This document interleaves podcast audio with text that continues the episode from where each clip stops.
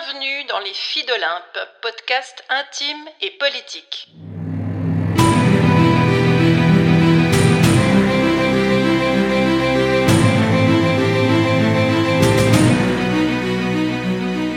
C'est reparti pour le défi J'envoie 2024. Chaque jour de janvier, un épisode et une contrainte narrative pour stimuler notre imagination, se lancer un pari et aiguiser votre acuité et peut-être votre fidélité.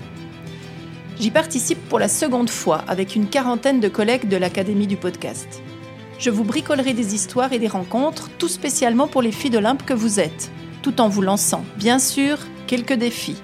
C'est parti Voici l'épisode 4 où la contrainte narrative est de faire un brainstorming rapide avant d'enregistrer illico l'épisode un peu comme ça vient. J'avoue que j'ai peiné à trouver une bonne idée. J'ai même songé à contourner l'obstacle en faisant tout autre chose.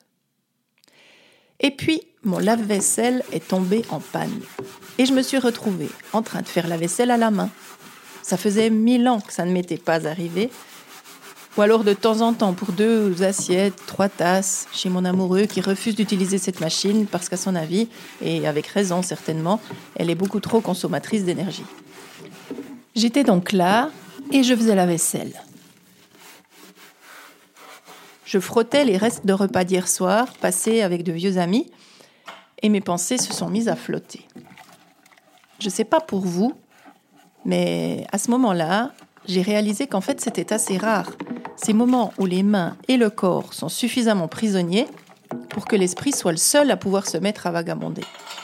Ça existe en conduisant une voiture, en tout cas dans mon cas, ça existe en faisant le ménage ou alors en accomplissant des tâches assez utilitaires.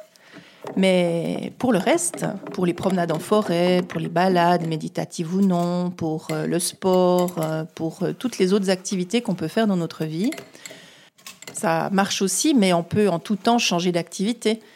Ou alors, surtout, a priori, on a choisi de faire ces activités-là. On n'a donc pas cette sensation, je n'ai donc pas en tout cas cette sensation de me sentir prisonnière. C'est pas tout à fait le cas quand tu as les mains dans l'eau de vaisselle, que tout est mouillé, que, que s'interrompre, ça veut dire sécher ses mains, sortir, euh, bref, vous voyez un peu la situation. D'abord, ça m'a amusé. Je me suis dit, bon, bah, si déjà, autant en profiter pour méditer un peu. Et puis, j'ai réalisé le temps que ça prenait. Le temps que ça allait encore me prendre.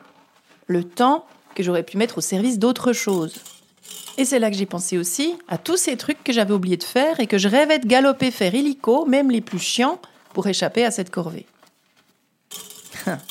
C'est à ce moment-là que j'ai pensé à ces générations de femmes qui n'avaient pas du tout eu le choix. Pas du tout. Qui n'avaient pas eu mon choix.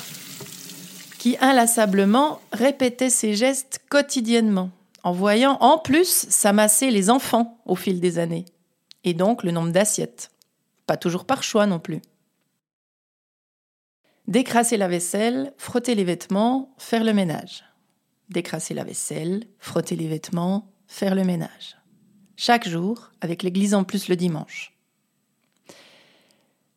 À ce moment-là, c'est ma grand-maman paternelle, Marie, qui est revenue dans ma tête. Marie, elle est née en 1901. Elle a eu dix enfants, en tout cas dix enfants qui ont vécu. Elle a eu une ferme à tenir, elle a traversé deux guerres. Elle a aussi vécu plusieurs fausses couches. Ces moments qu'on évoquait euh, de manière euh, très euh, subtile et très pudiquement, comme si ça n'avait pas vraiment eu lieu. Alors bien sûr, Marie, elle était très pieuse. Mais comment aurait-elle pu faire autrement? Et j'ai pensé à elle, et j'ai pensé à toutes les autres. Et j'ai pensé à ça. Sur de vieilles bobines de films, j'ai retrouvé la trace du mariage de mes parents. Un jour heureux, deux jeunes gens au seuil de leur vie, et ma mère pleine de joie et de promesses.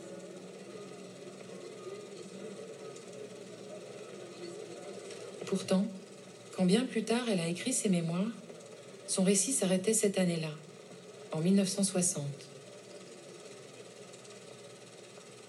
Quand je lui ai demandé pourquoi, elle m'a répondu ⁇ Après Ce n'est plus intéressant. ⁇ Elle était devenue femme au foyer. La voix que vous entendez, c'est celle de Michel Dominici. Michel Dominici, en partant de sa mère, a réalisé un magnifique documentaire sur l'histoire oubliée des femmes au foyer, en partant des journaux intimes de plusieurs d'entre elles. C'est émouvant, c'est terrifiant et c'est très triste. Mais même si, bien sûr, la suite du XXe siècle a permis de sortir un peu de cette ornière. Vous retrouverez le lien de ce documentaire magnifique dans les notes d'épisode, car il est disponible jusqu'à fin février 2024 sur le site d'Arte, et gratuitement en plus. C'est là que m'est revenu le souvenir d'une publicité que j'avais vue plein de fois en étant enfant, à la télévision familiale, qui était, euh, je me souviens, on avait passé de la télévision noir-blanc à la télévision couleur, et donc je regardais ça avec beaucoup de fascination, et donc je regardais bien évidemment aussi les publicités. On devait être au début des années 80, et c'était une publicité palmolive. Plus précisément, palmolive vaisselle. On y voyait une femme aux mains parfaitement manucurées qui plongeait ses doigts dans l'eau de vaisselle sur les conseils d'une amie, non pas pour laver, sa, laver ses tasses ou ses assiettes, mais pour se faire du bien et pour utiliser un produit qui était vendu comme un produit de beauté pour les ongles. Et son ami lui expliquait combien Palmolive allait préserver ses ongles même après des heures de trempage dans l'eau sale. Alors évidemment, l'eau sale, elle n'était pas dans la pub. Je me suis dit que ma mémoire me jouait des tours. Alors je suis allée faire quelques recherches sur Internet et j'en ai retrouvé une un peu plus ancienne, noir-blanc celle-là, qui raconte exactement ce même scénario. Vous l'aurez dans les notes et surtout sur les réseaux sociaux qui annoncent cet épisode. Magnifique. J'avais donc été biberonnée largement après mai 68 à l'idée que faire la vaisselle allait me rendre belle et surtout mariable. Alléluia. Heureusement que je n'ai pas attendu MeToo pour développer mon esprit critique et mon féminisme. C'est là que je me suis dit, bon, il doit bien y avoir deux ou trois raisons de se réjouir, puisque depuis, le lave-vaisselle a été inventé et que ce genre de mésaventures n'est justement plus qu'une mésaventure. Alors oui, bien sûr, le féminisme a agi. Les femmes se sont rebellées, elles se sont engagées et elles ont vaincu et elles ont gagné des acquis sociaux. Bien sûr, l'électroménager a libéré les ménagères. Et on sait combien il reste un énorme travail à accomplir, mais quand même, dans ce passé sombre, il y a des lueurs. Et puis, je suis tombée sur une de ces lueurs qui n'est pas des moindres. Elle s'appelle Joséphine Garis Cochrane. Joséphine Garis Cochrane, connue comme Joséphine Cochrane bien entendu puisqu'elle n'est connue que sous le nom de son mari, est une américaine. Elle est née dans l'Ohio en 1839. C'est son grand-père, John Fitch, qui a inventé le bateau à vapeur donc autant vous dire que Joséphine arrive dans une famille qui n'a pas trop de difficultés à boucler les fins de mois. Elle va se marier euh, à un politicien qui s'appelle donc William Cochrane, elle va donc prendre son nom, et organiser plein d'immenses réceptions qui nécessitent bien sûr beaucoup de vaisselle.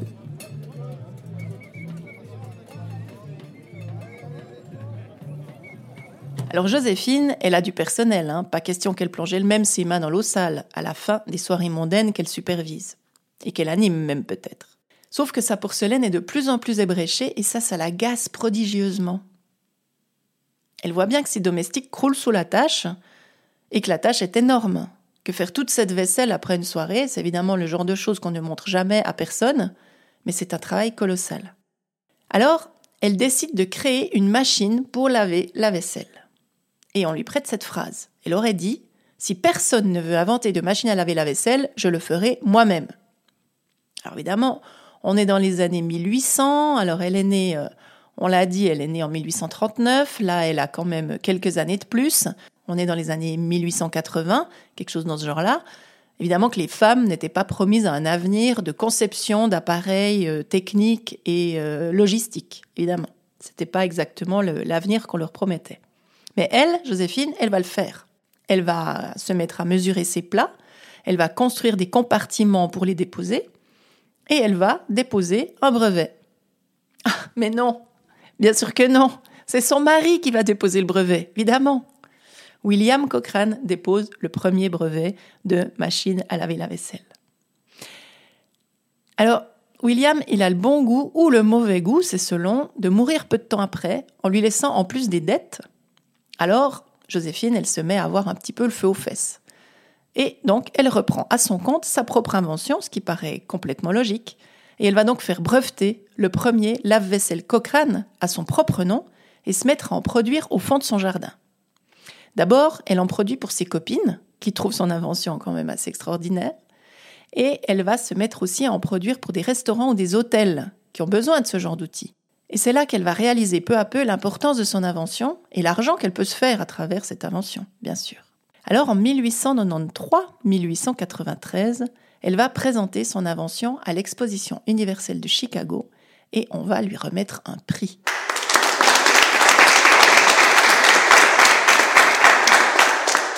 À la suite de cette reconnaissance, ça sera le moment pour elle de créer son entreprise.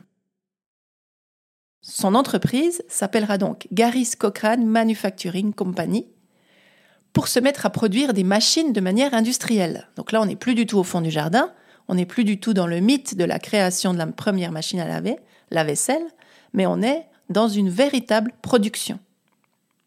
Et on n'est même pas encore en 1900. Elle va gagner très très probablement une très grosse notoriété parce que dans sa fiche Wikipédia, on retrouve un timbre postal à son effigie, c'est vous dire. Joséphine, elle va vivre jusqu'en 1913, mais son invention va lui survivre. C'est sur le modèle de son prototype qu'est conçu le lave-vaisselle que vous avez aujourd'hui dans votre cuisine. Et pour l'anecdote, son entreprise sera rachetée en 1940 par KitchenAid, qui appartient aujourd'hui au groupe Whirlpool. Autant dire, messieurs, dames, que ses descendants n'ont pas trop de difficultés à boucler les fins de mois. J'ai envie de faire de Joséphine Cochrane une fille d'Olympe, parce qu'il me semble qu'elle a absolument tous les atouts, tous les atours et toute l'histoire nécessaire pour être un modèle très très inspirant pour nous toutes. En 1889, quand elle construit sa première machine à laver la vaisselle, évidemment que personne ne peut imaginer qu'une femme va accomplir un tel exploit. Et pourtant, Joséphine l'a fait. Comment Joséphine peut nous inspirer encore aujourd'hui? Comment Joséphine peut nous faire sortir nos mains de l'eau sale? Comment Joséphine peut nous donner la foi que tout est possible C'est la question avec laquelle j'ai envie de vous laisser. Et je vous dis à demain. Merci de m'avoir écouté jusqu'au bout. Si vous avez aimé cet épisode, vous pouvez lui glisser quelques étoiles, histoire que tout ceci soit de mieux en mieux vu par les réseaux sociaux.